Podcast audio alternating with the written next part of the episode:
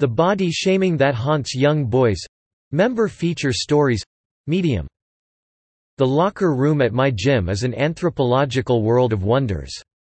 Inside, you'll find every type of body imaginable on display in its full glory. There are older sagging bodies, young and toned ones, and everything in between.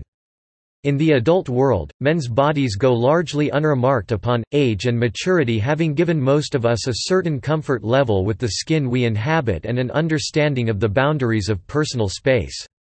But in high school and college locker rooms, there's no flaw or irregularity that can't be exaggerated into a joke or a put down.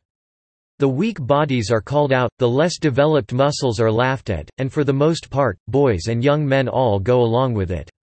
It's just how things are. It was the case when I was young, and based on my interviews with several young men, it's no less true now. Colin Ashby, 24, from Texas, remembers his earliest experiences with body shaming, around age 15, when a growth spurt made him look even skinnier than he already was. People called me an anorexic giraffe and constantly told me I looked weird, odd, and just not right while changing in the locker room for the swim or cross-country teams, he says. It's something he hasn't gotten over. I don't like to go to public swimming pools. Ashby says. I don't like taking pictures that show my full body. I constantly wear baggy clothes to hide it. I hate it, it's been just over two years since the phrase locker room talk exploded into the discourse, used as a casual dismissal of the way men, like the president, talk about women when they don't think there are any around. But the other locker room talk is the way boys and young men talk about each other. For some of us, like me, the nitpicking never goes away. Although it's been more than 20 years and I don't remember what my school locker room looked like, I still remember the bodies inside. The ones I wanted desperately to have for my own, and the ones I worried I actually did. The fact that this sort of locker room commentary starts around the onset of puberty makes it particularly impactful, says Andrew Walen, a psychotherapist who specializes in eating disorders and founder of the Body Image Therapy Center. Boys who are heavier are often bullied, and a good number of them will develop anxiety, shame, and depression related to this, Walen says, adding that such taunting can lead to food restriction, compulsive exercise, substance abuse, self-harm, and becoming a bully in return. Behaviors done to change their body to meet the standard they think is ideal, typically one that is more lean and muscular, can become a full-blown eating disorder, which is the deadliest mental illness there is.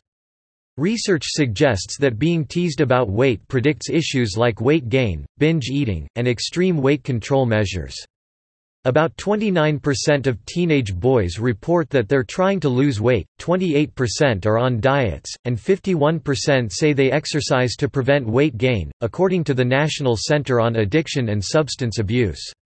Walen argues that over the past several decades, the concept of size and strength has also changed. Athletes have become larger and more powerful than in the past. A quick scan of NFL or NBA team rosters today compared to a few decades ago will confirm this, not to mention a glance at the bodies of our cinema superheroes. Christopher Reeve looks somewhat less imposing than Henry Cavill's Superman. After years of being shamed for the way I look, it becomes deeply ingrained in your mind that fat is bad, and that takes so much effort to erase. Though there's a lack of research on the rates of body shaming among boys, Roberto Olivardia, a clinical psychologist and lecturer at Harvard Medical School, says adolescent boys are reporting it to health professionals. There is still a stigma for boys to even be affected by body shaming, he says. This can make it difficult for boys to process, since they often deny yet experience its negative impact, for many men I spoke to, the impact of body size bullying trickles into adulthood.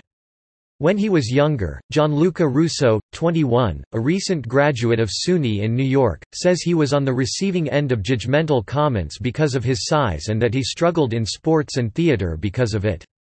He remembers trying out for the school play against a popular classmate and the student telling Russo he wouldn't be able to cut it because he was fat.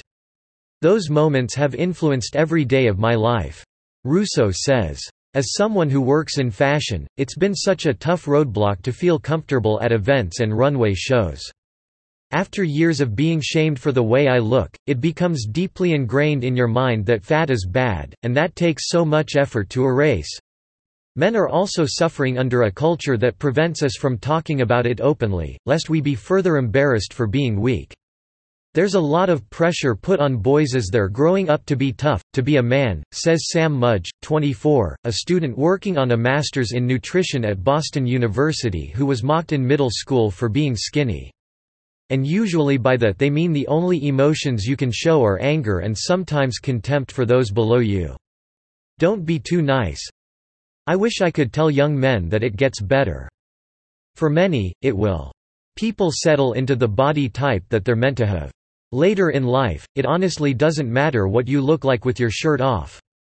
But as someone who still suffers from eating disorder-related issues to the point of compulsive exercise and self-harm, I can also say that it won't get any better until you start talking about it, something that never even occurred to me until about two years ago, when I wrote about suffering from exercise bulimia.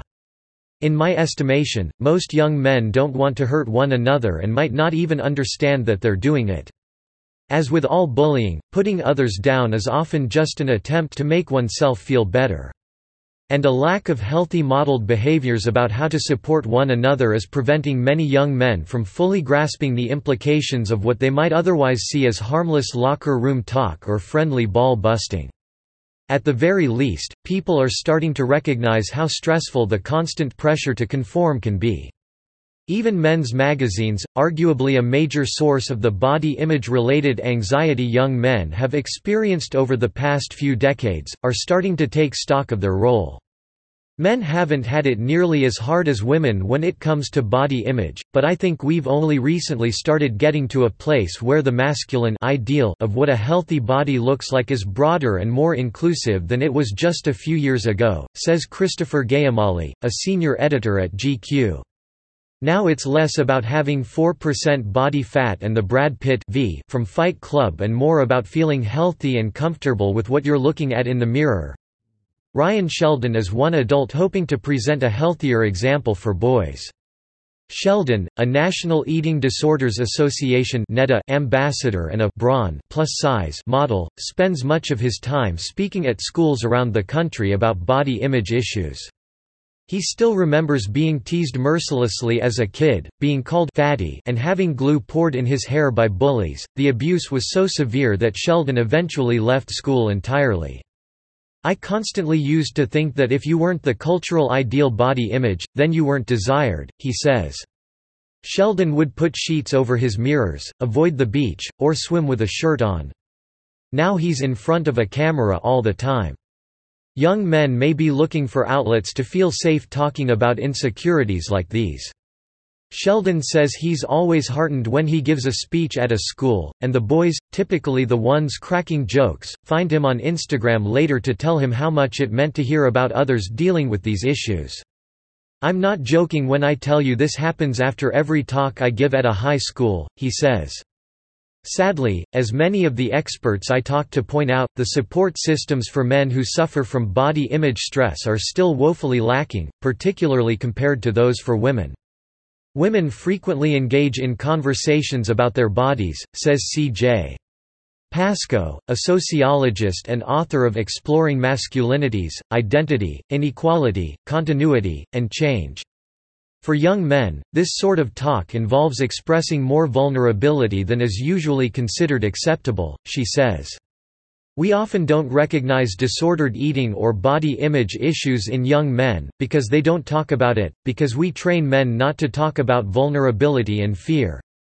Pascoe suggests that school coaches should be primed to look for eating disorders and body issues among their players. Most are not asked to do so or trained in how to respond when they identify insecurities. I've had my own trouble finding a therapist who specializes in it in the Boston area, a place not exactly lacking in health care options. But that won't change until more of us start talking. The best way to push back against body shaming is to be an advocate for body positivity and size acceptance, says Claire Mysko, CEO of NEDA.